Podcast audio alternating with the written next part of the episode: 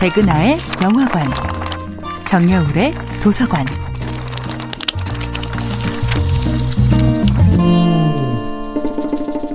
안녕하세요. 여러분들과 쉽고 재미있는 영화 이야기를 나누고 있는 배우 연구소 소장 백은하입니다.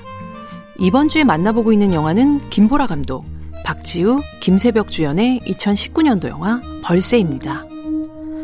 영화 벌새는 적은 예상과 신인 감독, 신인 혹은 무명에 가까운 배우들, 그리고 대부분 여성 스태프들의 협업으로 만들어진 작품인데요.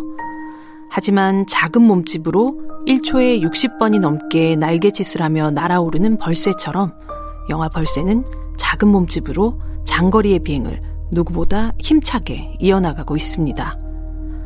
벌새의 주인공인 14살 은희는 방앗간집 딸입니다. 부자들이 모여든다는 강남 대치동에 살고 있지만 아파트 평수에 따라 부모님 직업에 따라 계급이 나뉘는 비정한 사회의 맛을 이미 어렴풋이 느끼고 있죠. 은희를 중학생으로 보이게 하는 건 맞춰 입은 교복도 똑단발로 자른 헤어스타일도 아닙니다. 바로 은희의 표정입니다. 흔히 낙엽만 굴러가도 까르르르 웃는 시절로 묘사하는 학창 시절의 여학생은 이 영화에서 좀처럼 웃지 않습니다.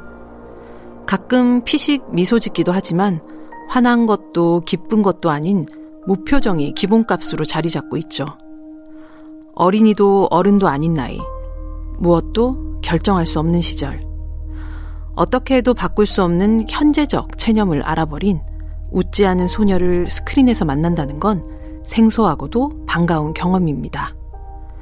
그리고 신인 배우 박지우는 14살 은희의 표정을 조금의 과장도 없이 덤덤하게 담아내죠.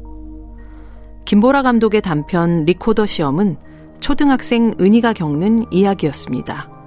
그리고 이 영화를 본 관객들은 이후 은희의 성장을 궁금해했고 감독은 벌새를 통해 그 대답을 내놓습니다.